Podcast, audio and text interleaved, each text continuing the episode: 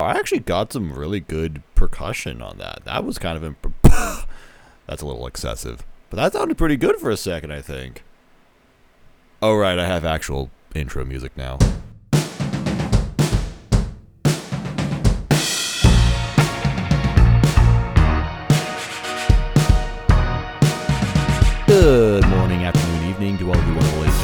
Listening. This is the Royal Deluxe podcast, a podcast where I talk really quickly for no reason other than because I feel like it would be amusing. Probably not to you, but to me. And that's what matters most. not really. What matters most is that I bring you breaking news and analysis of the Kansas City Royals every Monday and Friday as part of the Fans First Sports Network. Thank you very much for listening. By the way, I forgot to introduce myself. My apologies. How incredibly rude of me. I'm Lux. At least that's what I keep telling people. And I was basking in the sun all day on Sunday, playing Pokemon Go to the polls, voting on stadium taxes or what whatever. Great great great joke. Great joke. If you want more great jokes like that follow me at the mf and casey or if you don't care about that at all if you thought that joke was awful then just follow royal deluxe pod on twitter for podcast stuff and other baseball content that's actually sometimes worth reading or something my mom says i'm funny today we don't have a lot of uh, baseball actual like like actual baseball things to talk about because why would I talk about Royals baseball when there's nothing to be gained from that? Um, but there are at least some things to mention from this Royals White Sox series, so I'll recap the Royals getting swept by the Chicago White Sox in Chicago by three games. Cool, awesome. Some small takeaways there. The pitching, most notably Jackson Kowar, Carlos Hernandez in this series as well as some hitting takeaways, most notably Edward Olivares and Bobby Witt Jr. But the main thing I want to talk about today is really the kind of uh, ongoing feud with Royals fans and the ownership, as well as this ever changing scenario with the Royals moving, or not necessarily moving, but trying to build a new stadium. There's some updates to the plan, so a change in the plan. Maybe it's not going to be a downtown stadium like we thought it was going to be. It might be a suburban stadium in the North Kansas City area. I'll talk about that. And I don't know, some other stuff on Royal Deluxe. What do we do on this show? What are the regular things we do on this show? It's it's a mess. Royals Royals baseball, it's a mess this season. Here's the deluxe moment. He is running, and Massey lines it to right field and deep, and gone. Michael Massey has hit all three of his home runs this year against the White Sox, and the Royals lead 2 0 in the second inning. You know what? I think Michael Massey is just my favorite player on the Royals right now because I, I, I just really appreciate him. I'm just really excited about Michael Massey. You know, look, I don't I don't think Michael Massey has like a crazy high ceiling or anything. I don't think this is going to be a perennial all-star player, but I do think that I speak for you know a lot of people where I say that I believe he he will be a a solid ball player, a productive regular on a good team. So I was excited for him making the opening day roster. I felt like he deserved that, even above Nicky Lopez, even though Nicky Lopez, you know, balled out, I think, in the spring training and the World Baseball Classic. I really like that the Royals gave him a, a, a good opportunity here, and he was awful for the first like three weeks of the season. I felt like I, it was a it was a biweekly occurrence where I was, or not biweekly, um, twice weekly occurrence two times a week I was complaining about Michael Massey. Every time I did this podcast, it's like we had a segment just to, to, to dump on Michael Massey and talk about how bad he was hitting. And ever since then, he has just been fantastic. He's just been su- such a such a solid hitter. Even as the Royals offense slumps, he alone is is getting it done. He has broken up two no hitters this season. Him alone. Why I don't know, but awesome. Anyway, this home run it comes less than 24 af- hours after he apparently proposed to his girlfriend or whomstever. He's from Chicago, by the way, so this is actually uh, that actually makes sense. He's got like friends and family here, so big deal for him being in Chicago. But um, yeah, Michael Massey just continues to rack up W's. We love to see that. Not going to do a Tucker Bradley segment this time around. I think I'll probably just keep that to Fridays to keep the Sunday episode a little bit shorter. Uh, at least for a, a Sunday like this, where I just don't have a whole lot to talk about in general. Although I guess that's contradictory. You'd think I you'd think I would be you know rushing to add more segments to a podcast where I don't have a lot of things to talk about. Oh well. So let's just get a bit to the to the bad stuff. Let's talk about the bad things that have happened. Royals got swept in the South Side. Uh, they lost all three games in this series against the Chicago White Sox. You know, a theme of the Royals, I think, is that anytime I compliment them or you know instill hope in in them from myself or whatever, anytime I try to hype them up, anytime I think that they're onto something good, they immediately turn around and just slap me in the face. It's like they just completely reverse whatever, they completely undo whatever progress they seem to make eh, throughout the season. You know, they have a, a really great series against the White Sox last week you know, where, you know, they win three out of four games and their offense just goes off all four games, basically. Or not all four games, but three of those four games, basically. It's like, all right, yeah, sick. This is looking good. It looks like the Royal season is looking up. And then they get swept in Milwaukee. But even then, I was thinking, hey, you know, they, they get swept in Milwaukee, but it was it wasn't a terrible series. They played they, played, they played competitive baseball against a good team. They simply got outplayed. Not not a big deal, not a series worth getting mad about. And then they they win a series against San Diego, which is which was weird because I don't think they played very well, but at least they won, so I can be satisfied with that. And then they just get swept in Chicago. They play terrible baseball and they, they, they get outplayed by a team that is I mean, I guess you can say that they're better than them, but they're not very good. They're not they're not the Brewers, all right? I do not believe the White Sox are very good. I do not believe they're on the cusp of turning it around. Sure, Luis Robert is hitting like 8,000 against the Royals this season and in general he's having a good season, but I don't I don't think this White Sox roster is particularly strong. I mean, you can call this cope, I guess, if you want. Like, if you're a White Sox fan and you're listening to this to to listen to a miserable Royals fan talk about how much their team sucks, you want to you want to say I'm coping by saying the White Sox aren't very good. Then, like, okay, fine, like, sure, fair. You know, y- y'all won. You can say whatever you want. You, I will take this L. I'm just saying, Michael Kopech, really?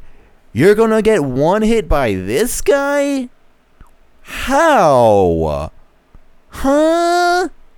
Not to mention, it felt like they were about an estimate of 37 quadrillion base running blunders in this series uh, by the Royals alone. It was just it was just terrible baseball all around. Like the Royals seriously played some of their worst baseball over the entire weekend. And you probably already know that. You you've already heard it from everybody else. I don't we don't really need to get into it too much. But there are two people, two hitters on this roster that I kind of want to shout out as being um not not okay, fellas. Do better. And uh, the first one is Edward Olivares. So Edward Olivares, um, I don't remember when it was, but I definitely at some point in April did a podcast where I said Edward Oliva- Ed Edward Olivares should be placed on waivers. Like he can, like if he doesn't get claimed, you can stash him in the minor leagues and maybe try again later, or or you know see if something happens. I guess, or a, another team picks him up and you don't have to worry about it. Like I don't, I honestly don't care. It, it kind of an easy way of getting rid of Edward Olivares is what I'm looking for because I don't actually think he has he has options anymore. I doubt it. Um, and even if, but even if he does, I think you should still put him on waivers because j- just to see if another team will take him. Um, and if not, then just DFA him. I guess you could just I guess you could just do that. You could just cut the middleman, basically. Point is, some point in April, I was saying Edward Olivares. I'm I'm done with him. I'm not interested in watching him play baseball for the Royals anymore. I think that they tried with him for a couple of years. Um, maybe for some of those years they didn't try hard enough, mismanaged him a little bit. But now that we've gotten a better, now that he's made the opening day roster and we've actually seen him, I'm like, oh, he's actually not a very good player. So I'm kind of done with him. However, after I first said that, he got hot. I don't remember when exactly this happened, but I do in the second half of April or so, he was hitting pretty well. So I was willing to hold off and say, okay, I'm not convinced that Edward Olivares is like a, a, a good player, but for now, he's hitting well. So I'll keep him around. He can stay. He can live. However, in the month of May, now keep in mind this is not counting Sunday's game where he did get a hit, so this will be a little bit lower than it actually is. But in the month of May leading up to Sunday's game, he was hitting 98. 0.098 with a 196 on base, a 171 slugging with one home run. Uh, seven only seven strikeouts and 46 plate appearances, so that's kind of cool. Four walks, so at least he's not striking out. But I mean, what good is it if he's not hitting the freaking baseball? I don't know. Maybe you could call this bad luck because his his his BABIP, his batted his batting average on balls in play is 91, which I will I will give him this. That is insanely like hilariously stupidly low to the point where that doesn't even sound like it should be possible. And actually, his expected batting average for the season is like 50 points higher than his actual batting average, which I, I guess could count for something. However, I don't know. Do we do we still want to stick around and wait for Edward Olivares to get better? Is there still some kind of worthwhile ceiling for him to reach? Because I I just don't know if I see it anymore, especially because his outfield defense is so horrible. I'm just kind of over the Edward Olivares experiment, personally. And something else that I am definitely, I, I really want to get off of this wild ride. Bobby Witt Jr. in the leadoff spot. No. Stop doing this. Why are the Royals doing this? I actually know why the Royals are doing this. So Cody Tapp of uh, Cody and Gold on 610 Sports KC. Uh, he has talked to JJ Picollo directly. He has asked him this directly. Why is Bobby Witt Jr. hitting leadoff? And JJ has said that's where he's just going to hit. They they just want Bobby Witt Jr. in the leadoff spot. They want him getting as many at bats as possible. And I guess mission accomplished because Bobby Witt Jr. is currently leading baseball in at bats. So cool. Actually, that's not true anymore. He used to be. He was for a little bit. But regardless, or irregardless, as some might say, he's hitting 230 with a 272 on base. So that many at bats and not a lot to show for it. Royals Daily has tweeted that since he started hitting leadoff, since April 7th, which is since April 17th, he's hitting 209 with a 250 on base. And for some reason, the Royals are just like, yeah, he, he needs to hit leadoff. What is this? What is the what is this supposed to, to to prove? You know, I said on Friday that if he's going to hit leadoff, I felt like the Royals were giving Bobby a privilege to hit leadoff. And in order for him to keep that privilege, he should show that he's developing skills that would be necessary to be a leadoff hitter. In that he needs to stop chasing so many pitches. He needs he needs to actually exercise some plate discipline. He needs to take some walks. He needs to get it, uh, he needs to get on base himself. And clearly that's not what he's doing. Has this really been going on for a month? I I genuinely didn't r- realize that. I seriously had no idea that Bobby Witt Jr. has been hitting off has, has been hitting lead off for a month. I guess that's why he at one point was leading baseball and at bats. And the thing that really bothers me about this, the fact that Bobby Witt Jr. is, is hitting leadoff, is that it gives me the, the the same uncomfortable feeling that I have with that I had with Adalberto Mondesi. Like all of the failure, like like Adalberto Mondesi is a beacon of failure from the Dayton Moore administration because they they signed this guy. He was an international signing, and he was you know like he had superstar level talent, and they were fully aware of it, and they would not shut up about it for one second. They would they kept they kept shoving Mondesi in our faces like, look at us, look at us, we've got this cool superstar prospect in our system. Oh, he's going to be make the majors at a super young age, and he's going to be like the next star for the Royals. Ooh, look at us, Royals, we're in the World Series. We're going to debut this superstar product, we're, this superstar prospect. We're going to put Adalberto Mondesi on the World Series roster so we can take like how many pitches did he take in that one at bat? Did he only take three, maybe four pitches so he could strike out and do nothing. But hey, he's on the World Series roster, so we'll teach him, you know, to be on this. We'll, we'll, we'll, we'll make him hungry for that World Series contention once again. And that's all they did throughout throughout Mondesi's entire career. They just told him, "Oh, he, you're so talented, Mondesi. You can do anything. You're so great. Just keep swinging that bat, and then keep stealing those bases, and keep playing that shortstop because you're you're so great." They didn't actually teach him anything. They definitely didn't teach him how to identify pitches and how to not swing at them. And so, Mondesi didn't become anything. He didn't play on a winning team. Nothing happened. They, they rushed him to the majors like three years early. And even when he did make the majors, nothing really changed with his with his approach, with his game. Sure, he had some really cool moments. He had some really exciting stretches, but ultimately, yeah, he didn't turn into anything. And I was really hoping, and I guess I am still hoping, that the Royals wouldn't make the same mistakes with Bobby Witt Jr. Because here we are once again, or I guess here we were a couple years ago. The Royals have a superstar level prospect. This guy has all the talent in the world, and he even plays shortstop. Wow. What are the odds of that? So in 2021, Bobby Witt Jr. has this amazing spring training. All right, he he hits a ball like 490 feet or something. He hits, this, he hits this insanely long home run in spring training. Fans are saying he needs to be in the major leagues. Players are saying he needs to be in the major leagues. Like Whit Merrifield was an advocate for this, where they're like, yeah, this kid's ready. He needs to be on the major league roster. And the Royals were just like, you know what? No.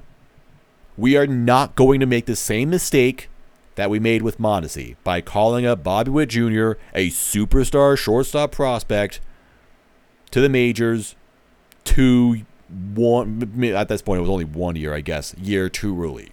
We're not we're not going to make that same mistake. All right, we are going to let this guy actually develop so that when he's in the majors, he's ready. So I feel like that was a good that that was the right decision. And then they called him up opening day 2022 as a cool marketing gimmick or whatever. I'm fine with that. I've been generally fine with how they've handled Bobby Witt Jr. to this point, maybe with the exception of, you know, 2022 bouncing him around different different positions. Clearly that didn't help him very much. Now that he's playing one position, he's actually really good at it. Wow. Crazy how that works. But putting him in the leadoff spot and keeping him there, even though he's not good at it, even though he's not capable of hitting leadoff. That reeks to me of the same preferential treatment that the Royals gave Mondesi for several years, where they just would not let go of this talent, and they, they, they wouldn't do anything to really capitalize on the talent that they had. They wouldn't do anything to unlock the talent that they had. They just kept saying, We have this talent, and we are going to flaunt it as much as possible. Here's Bobby Witt Jr. Everyone expects him to be a star player. He's the most popular player on the team, arguably, the most marketable player on the team, arguably. Let's give him at, as many at bats as possible by putting him in the number one spot. That's what I think the Royals are doing. That's why I think like like they don't want Bobby Witt Jr. to be getting more at bats because they think that's going to help develop him because clearly it's not. They just want him to be in front of everybody as much as possible. That's my cynical brain talking and thinking that's what's going on.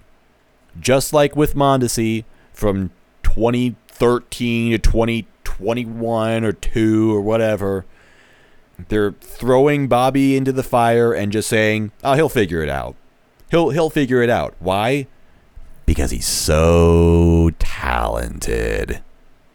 And look, I do believe Bobby Witt Jr. is talented. And I'm not saying this because I think, you know, he, he's a bust. I'm not saying he can't figure it out. I just don't think the Royals are making a good decision here. I don't think the Royals are doing him any favors by putting him in the leadoff spot. You know, I'll, I'll reiterate something that I said on Friday. I would just I would just go up to him and say, "Hey, first at bat of the game, don't swing. Don't swing the bat a single time. And if he swings the bat a single time in that first at bat, take him out of the game. That's what I would try. Just just have him not swing for once in his frickin' life and see what happens. Even even if he strikes out looking on 3 pitches, take that take that risk just to just see what happens, I think. But there has been some interestingly positive developments, I suppose, uh, over the course of this weekend. So Carlos Hernandez, once again, had a fantastic outing on Sunday. He was. It feels like this is this is seriously happening like every other day. But the Royals once again had a bullpen game on Sunday. Carlos Hernandez came out, pitched two innings, and he was phenomenal in those two innings. Two perfect innings. No hits, no walks, no nothing. Three strikeouts. Fantastic. Then Max Castillo came out, tried to pitch five innings, didn't, got close, also gave up five runs. Yeah, I think I was saying don't don't get too comfortable with Max Castillo. The the blow up is going to happen at some point. Well, I guess it kind of happened there. 4.2 innings pitched, 8 hits, 5 runs, no walks and one strikeout. Yeah, he wasn't he wasn't he was not cooking in this game. Um, that was about it. But Carlos Hernandez, yeah, this dude has a career strikeouts through nine of seven. He struck out seven hitters per nine innings from 2020 to 2022. He's also walked four and a half batters per nine innings in those same years. 2023, not even including Sunday's game, which is going to likely improve these things, he's striking out 11 and a half hitters per nine innings and only walking three and a third, which again, this is not even counting Sunday's game when he walked none in two innings and struck out three. So those rates are going to improve just a little bit, just a little more. And that's really good. That's it's like, oh wow, hey, a positive development on this Royals pitching staff. That's pretty cool. We love to see it. Would be nice if we saw that from an actual starting pitcher, but we'll take something. But actually, maybe we did see that from an actual starting pitcher. Because on Saturday, or rather, no, it was on Friday. Uh, Zack Greinke, he went 5.2 innings, only gave up two runs, which is actually good for him. That's actually really good for him on the road because he's terrible on the road. He's made two good starts on the road consecutively. Wow, after having like a 9 ERA on the road. So, yippee. Zack's ERA now begins with a 4 again. We love to see it. But then, Jackson Kowar came in to pitch in relief in the sixth, which was probably a really scary situation for anybody who knows who Jackson Kowar is. And immediately, he walks the first batter he sees. He walks the second batter he sees. Bases are loaded. And then he gets a ground out to end the inning. And then, immediately after, two strikeouts in the seventh inning. First two batters he sees, two strikeouts, swinging strikeouts at that. And then another ground out. A perfect inning. And then comes out for the bottom of the eighth, gets a strikeout looking, and then two fly ball outs. Two weakly hit fly ball outs. Yeah. Jackson Kowar came into the game, immediately looked like regular Jackson Kowar, and now looked and then immediately just bounced back and turned into rehabilitated Jackson Kowar, reborn Jackson Kowar, rebuilt Jackson Kowar. We can rebuild him. We have the technology. And that's pretty cool. I think that uh, it's a lot of us speculate that the, the issues that Jackson Kowar have are mental. Like he has the talent. It's just that he just can't put it together, I suppose. And it probably doesn't help that he has a mountain of failures behind him at the major league level. Well, here he is in the 2023 season with an ERA of zero after actually pitching a major league game. That that has to that that has to mean something. It has to mean a little bit, you know. One one one small step for man, and a great leap for the Royals organization in pitching development. I said at the beginning of the season, if they if if Jackson Kowar becomes anything productive at the major league level. I don't care if he's a, like a reliever with a 4.2 ERA that's just kind of there and you don't really think about him or see him all that often. If, even if he, even if he turns into that, that is so much better than what he was with freaking well, I forgot the guy's name. Freaking Cal Eldred as pitching coach. All right, this dude has a freaking career ERA over 10 after almost 50 innings. So just getting a couple scoreless innings. I actually don't know if Jackson Kowar has had a single outing in his career at the major league, at the major league level that was scoreless. Okay, actually, it does turn out that he he, he actually does have a couple of them. I immediately looked him up and was wrong. Oops. I mean, look, can you blame me? He has an ERA of 10. I really didn't know he I didn't know he had it in him. But seriously, he was looking really good on Friday. So if that's a sign of something, I don't know if the Royals are going to plan on using him as a starter because he hasn't been starting at AAA. I think maybe if if nothing else, they'll keep him in the bullpen and just try to you know keep this going. But you know who knows? Maybe if they maybe if he does show some progress out of the bullpen, maybe they will stretch him back out into a starter at some point. It could happen. Stranger things have happened for sure I guess we'll have to see because Jackson Kowar was actually optioned back to AAA Omaha. They did the thing where you know he pitches one game, goes back down immediately. Um, but you know, hey, it's still a, a, positive note for him. I think the Royals just wanted to wanted to preserve the legend of the zero ERA Jackson Kowar, and I respect that. I admit, I, I admire that. Witness him. Anyway, that's enough about baseball games. I got to talk about some other stuff like ownership and stadiums. But first, I got to add something to the show. And we're back. Thanks for your patience. So, some uh there's kind of like an ongoing situation, I suppose, with the Royals and the you know they, they uh, you know it's it's obvious they want to build a new stadium, all right? We're we're not new here. We all we all know that they, they want to do this. However, something has been kind of um interesting. So something kind of interesting has been going on, where uh, it's it's it's kind of like a been a recent development where the Royals are now talking to Clay County. You know they they officially reside in Jackson County, but they are considering the possibility of getting out of there to move to Clay County and have the stadium built in the North Kansas City area. And the commissioners of Clay County, as well as the mayor of North Kansas City, have all voiced their they they, they, they, they kind of made their voices heard. Sorry i'm playing with something on my desk and just dropped on my keyboard like a freaking jackass. Um they they they've made their point and they said that like like yeah we're we're talking to the Royals. We're discussing the possibility of bringing the stadium here. And they have this vision of basically making their own Wrigleyville.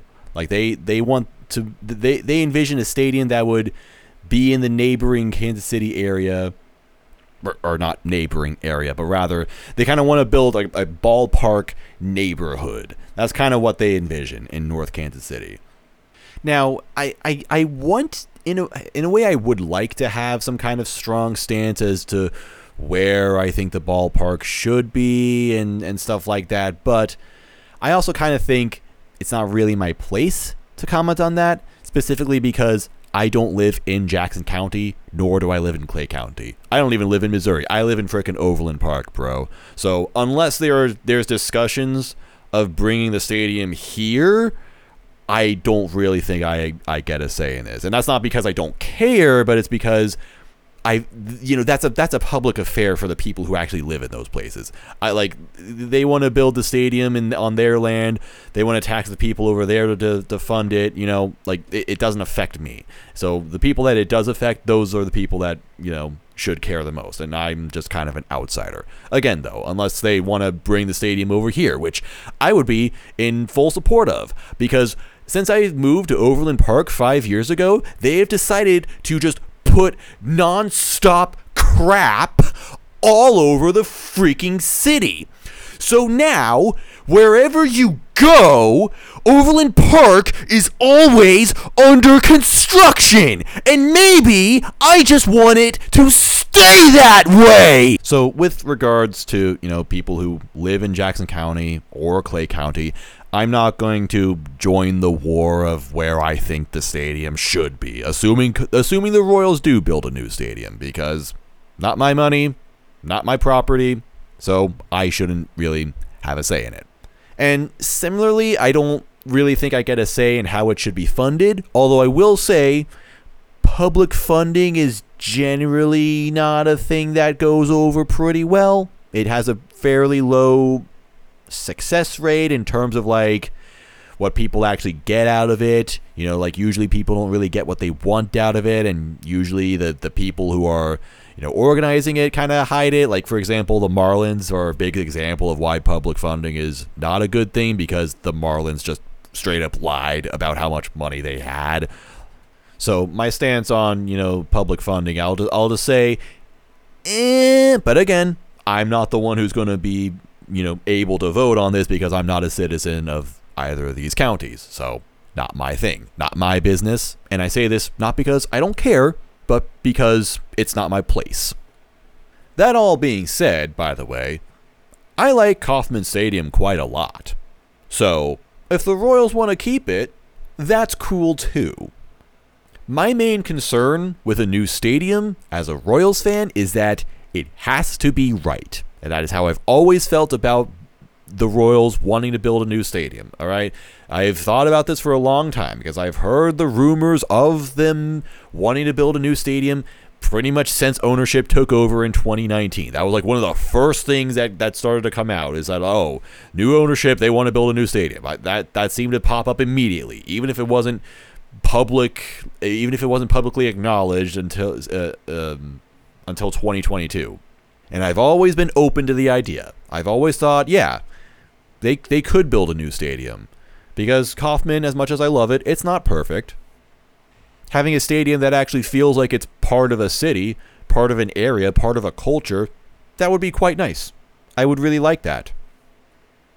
But I also don't want the Royals to, you know, just simply build a stadium like, oh, here's a baseball field, here's some seats around it, and uh, we'll put a crown on top of it boom, done. Like no, no, no, no, no, no. You, you you can't do that. Kauffman Stadium is special. It's it's a it's a fantastic ballpark. If you're gonna take that away, you know you have to understand you're you're you're, you're removing a very very nice ballpark. So whatever is to succeed it, you there are really high expectations for this. I still kind of think they should just find a way to dig Kauffman out of the ground and then just airdrop it into wherever it is they want it to go. Just build the exact same stadium just downtown or North Kansas City or whatever. That's my main concern. My main concern is that they take away Kauffman and then give us a stadium that is not as good. That is something I really, really fear, and I hope that doesn't happen. I don't care where it is. I don't care how it's paid for because again, that's not something I, I, I am responsible for. But as someone who enjoys visiting Kauffman Stadium, I will be very, very sad if that experience is taken away and replaced with something not as fun. Now, the other point that I wanted to make in this episode is I wanted to talk about ownership because people are really, really angry at ownership for seemingly not caring about the team only caring about this downtown stadium and then, you know, demanding and expecting everybody to pay for it. And everyone's like, why should we pay more money for the Royals and their new fancy stadium when the Royals aren't even good? Why is this billionaire owner telling us what we need to do when he can't make the Royals good? Basically, why should the public fork over money if the owner if ownership isn't going to fork over money to, you know, feel a competitive product? Which, you know, is a fair question. These are fair criticisms of ownership. I think people have a right to be skeptical about ownership, especially since Royals have not had very good ownership in the modern era. The David Glass administration was not very good. In fact, some would say it was actually pretty terrible, and some others would say it's disrespectful to speak ill of a dead man's name. Well, he should rise from the grave and tell me about it himself if he's offended. Also, he sold the team for a billion dollars and didn't even live to see the consequences. So, he absolutely got the last laugh. Anyway, the, the, the main points that I wanted to make, and I already kind of like posted them on Twitter as kind of like basic, as like a basic outline, is that one thing is ownership not spending money on the team, you know, not increasing the payroll, that's not the reason why the Royals are bad. Like like I hope everyone can understand that. This is kind of like what I was saying on a maybe it was Friday, maybe it was last Sunday, but uh, when I was talking about Jordan Lyles last time, when I made the necessary evil episode about Jordan Lyles, I kind of described him as a symptom of the overall problem that the Royals have. He himself is not the issue. The problem, Jordan Lyles, yes, he's a bad pitcher, and I, under, I understand that. But the bigger issue that the Royals have is that they couldn't develop five pitchers who are better than Jordan Lyles.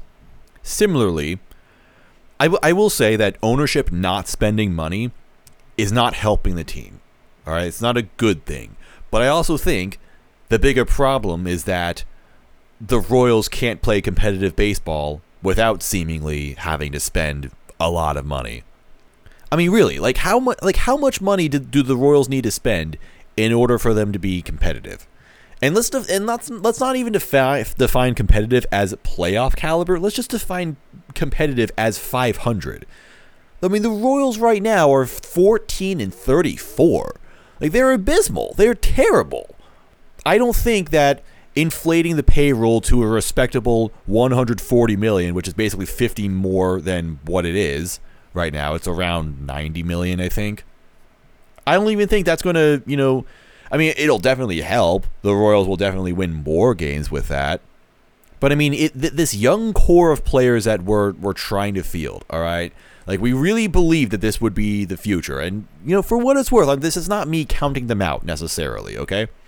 But at least for right now, you know, at this point in this season, a 14 and 34 record, this is all that this young core has to show for itself. This young core of hitters, the pitchers that we drafted so many years ago, and some very minor contracts that have been given out along the way. Yes, I am calling Hunter Dozier a minor contract because $17 million is not a whole lot in Major League Baseball. Same with Jordan Lyles.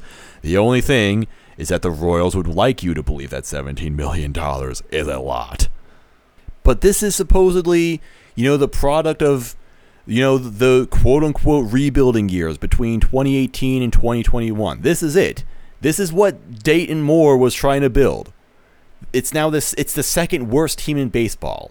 If that's like the baseline for this team without having to spend, then spending money isn't really going to help all that much. If anything, it'd probably put us in a worse position because you know you go you you you increase the payroll by so much and then oh you only go you only win this many games? I mean if the royals had a payroll of 140 million or so and they were only 500 would that really be would that really be better than what it is right now? Because then all it means is oh hey we're only 500 and we already spent all this money. We can't spend a whole lot more money to you know fix what other whatever other issues we have in place now, I should probably stop because it probably sounds like a defense for Royals ownership not spending, which is not what I want this to be. I don't necessarily support the Royals ownership not spending, and, I, and like I said, it definitely is not helping the team. I'm just trying to say it is not the only reason why the Royals are a bad baseball team. It's not the only reason why the Royals are 14 and 34. In fact, I should just say that I actually am kind of disappointed that Royals ownership hasn't spent more money because that was kind of the promise that they had. When John Sherman took over this team in 2019, he pretty much said, Yeah, I'm going to spend money. I'm going to make this team competitive. And so far, he really hasn't done that.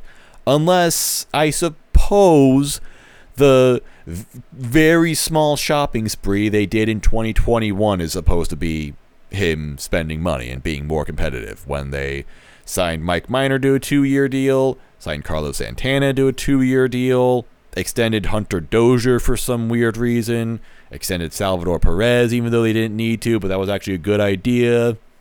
Because if he went to free agency that year, he would have made a lot more than $80 million. I mean, for what it's worth, I did start to believe that, oh, hey, this ownership really does look like it's going to start spending money. If it's going to start, you know, in 2021 before we're really ready to compete, yeah, this is a pretty good sign. But then it felt like once again, this last offseason, it, it seemed like, oh, this was a good opportunity to spend money. And then they just didn't. And, you know, and Sherman is kind of pushing that back, like, oh, yeah, yeah, I'll, I'll spend money. We'll, I'll make this team competitive. But, you know, when the time is right. It's like he's kind of pushing back on that. And it's not a good sign. So I hope I'm not you know, I hope this doesn't seem like I'm actually defending ownership not spending. I'm just saying it's not the only reason why the team is bad. I actually do think that John Sherman cares. A lot, of people think that he doesn't care, but I, I have to counter with that by saying he fired Dayton Moore. If he didn't care, he wouldn't have done that. Like I, I, I fully believe that. David Glass wouldn't have done that. David David Glass I mean, he David Glass should have fired Dayton Moore after 2019. Instead, he just sold the season. He's like, ah, I'm getting out of here. See ya, bozos. If Sherman, you know, didn't care about the team, then he would have just let Dayton Moore continue doing whatever he wanted. And even if he did, you know, fire Dayton Moore just as a uh, as a crowd pleasing measure, he still wouldn't have said a lot of the stuff that he said immediately after about how talking about you know the data driven stuff that he wanted to see more of. How he said he doesn't want to see a championship team he wants to see a wild card team first. Which was basically a cool way of saying that he wanted to see the process rather than hearing about the result. Getting tired of picking too high in the draft you know things like that. Even if he hasn't really done a whole lot I he's at least said a lot of the right things, in my honest opinion. And I guess it might be weird to say that I trust him. Maybe I don't necessarily, but I feel like he's the only person in the entire Royals organization who has actually showed any amount of honesty to the public. Because, you know, uh, until he fired Dayton Moore, until until that guy was gone, all we ever heard from the Royals was, you know, usually just Dayton Moore saying, "Oh yeah, we're going to be competitive this year with uh, Lucas Duda as our first baseman." And oh, these players, they're they're great fathers and husbands. You know, all this stuff about how the Royals are going to be competitive, but then when they're not, oh yeah, we expected this. Yeah, this is this is part of the plan. This was part of the process. We know what we're doing. And when David Glass was owner, he would just complain about how the Royals were losing money. In those years at the at, right after the Royals won the World Championship, David Glass was like, "Oh, but the Royals are losing money, and that's bad, and I don't like that." After he spent literally an entire decade plus spending as little money as possible to keep the team running and reaping all the benefits of that. No, the, the the, the oh Royals lost like Royals might have lost money for like three years. Oh, oh, so sad. Wow, and then he tr- sold the team for a billion dollars and and died. Wow, amazing. Feel I, my heart weeps for him. His family must just be utterly devastated by that series of events. All right, point is, I am kind of saying that David Glass and Dayton Moore. I don't know if they're necessarily liars or even bad people, but I do think they were kind of full of shit at least when it came to, you know, running and managing the Kansas City Royals. Now, John Sherman, okay, maybe he, maybe he is full of shit, but I, I do still think that he cares about this team. He cares about making the Royals good. And I think that's kind of why he's so enthusiastic about this new stadium sort of thing. It's something that's supposed to connect into Kansas City and grow this city overall, which is something that I'm in I'm in support of. I re- I would really love it if if the Royals or yeah, if the Royals was played downtown or whatever. I mean, I just love the idea of that because you know, I growing up in Kansas City, I knew how bland this place was in the 2000s. No one ever, no one would ever want to come here for anything. What was there to do in Kansas City? I remember when they when they when the Sprint Center was built. Like that was massive for the city. That was such a big deal. And then that kind of started all these other developments all throughout the city. And now, oh wow, it actually feels like there's something going on downtown. You know, the fact that it's actually somewhat plausible for the Royals to have a stadium in downtown Kansas City. I love that idea because it just shows how much the city has grown in the last 10, 15 years. Because back then, you could not even have that conversation. You could not even fathom it. It was completely impossible. It was a, it's a ridiculous idea. Would have never happened. But now it's like I can see this happening, and I think that's really cool. I don't think John Sherman is owning the Royals because it's a, a cool asset to have. I think he actually really does want to improve the culture of Kansas City. And I support that. And this kind of uh, is me leading to a different point that I wanted to make, which is that the Royals aren't moving, y'all. I, I really hope no one is seriously thinking that the Royals are going to move. I, I understand if people are afraid of that. Okay, that would that would make sense, I suppose. But this this stadium proposal, all all the st- even if there's some drama going on, like with between counties and with residents, you know, the taxes and stuff like that, it's not going to decide whether or not the Royals continue to exist. They will. They just simply will. If the stadium proposal falls through, if public is if the public is adamant they're like, "No, we're not building a new stadium. Leave us alone." The Royals will just stay in Kauffman Stadium for however long it still it continues to hold up and everything will just be the way it should be, I suppose. I don't think that there's some kind of ultimate plan that ownership is, you know, falling back on where it's like, oh, well, if we don't get the stadium that we want, we'll just take the, the Royals out of Kansas City. Well, how about that? And maybe I sound silly because I sound trustworthy, I sound trusting of a billionaire and I should know better, but it's also because I I do know better. Because I I don't trust billionaires. I, I also find them extremely skeevy. I, I don't believe that they got that money by completely honest means. Billionaires are really manipulative and evil people. So here's the thing. Here's the, here's the question that I always ask for anybody who thinks that ownership is going to take the Royals out of Kansas City if they don't get the new stadium.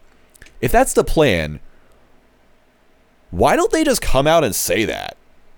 Like, why don't they just come out and tell everybody, hey, if you don't vote to publicly fund a new Royal Stadium, we're going to take the Royals away from Kansas City. How about that? I mean, John Sherman has all the leverage in this. This is completely like his thing. This is his game that we are all playing. So why doesn't he just say, all right, vote yes or say goodbye to the Royals? Why doesn't he just come out guns blazing, manipulate like like he knows by this point that people aren't really on board with this new stadium thing. He knows he's kind of fighting an uphill battle, gaining public interest in this, but gaining public support in this. Why doesn't he just pressure everybody?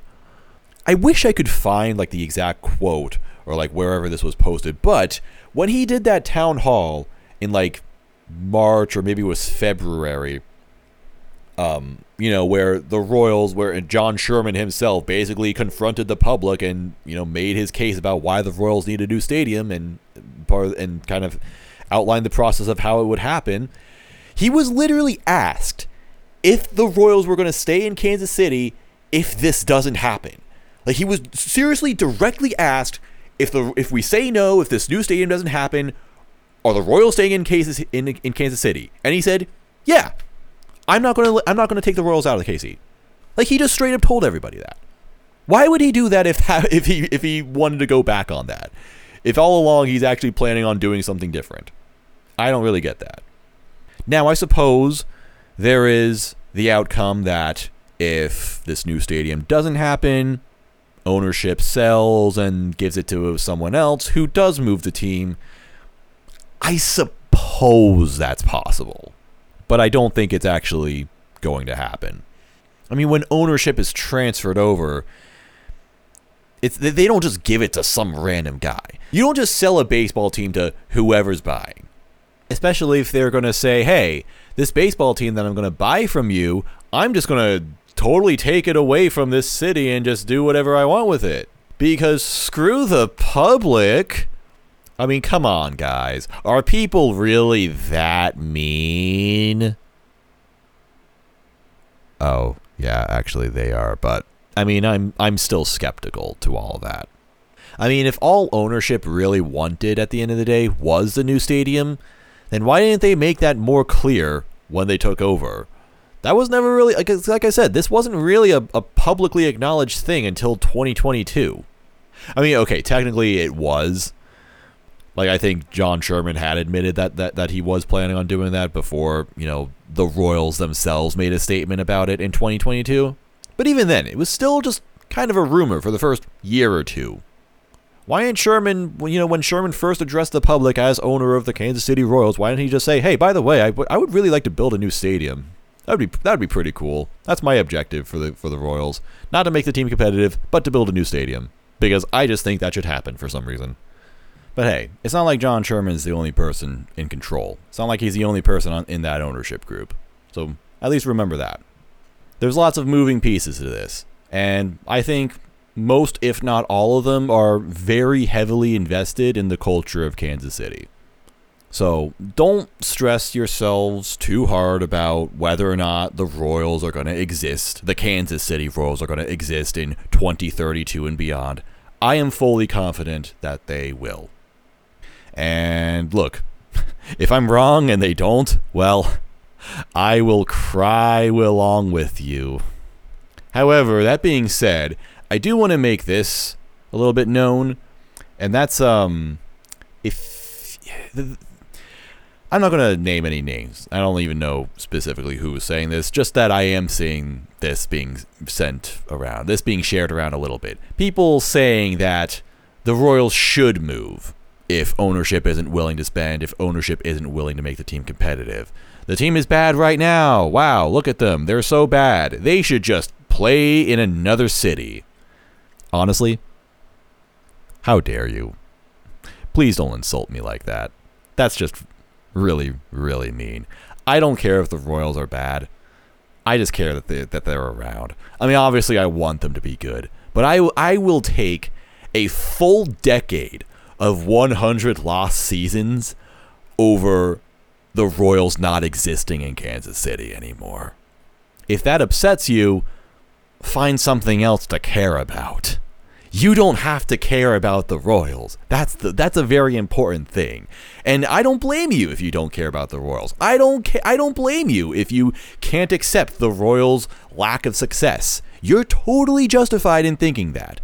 But please don't try taking it away from the people like me who are still invested, who still do care, and who do still believe that things are going to be fun and good for the Royals at some point in the near future. And the ones who will forget all about this and welcome you with open arms when it does ultimately happen. Just like everyone did in 2015. But really, I, just, I can't even fathom why someone would say the Royals should move because they have bad ownership. But guys, did you know that you can have bad ownership and also be a good baseball team? It's possible, believe it or not. Yes, the Royals suck now. Yes, that's somewhat on ownership. But yes, I think things will get better. And yes, I do think the Royals will stay in Kansas City forevermore. I'll admit I didn't conduct myself very eloquently on this episode because I Sundays are always difficult for me. I gotta do something about these Sunday episodes, or rather these Monday episodes. They really take a toll on me. Huh. I gotta figure something out for this because this is not sustainable. But oh well, we've got a week to look forward to. This week, the Royals are going to play the Tigers. They're a team that you would want to say that are um, as bad as the Royals, but not really. They're 20 and 23. Although, funny enough, the Royals have arguably a better Pythagorean record. It's actually weird. The Royals have played a lot more games than the Tigers.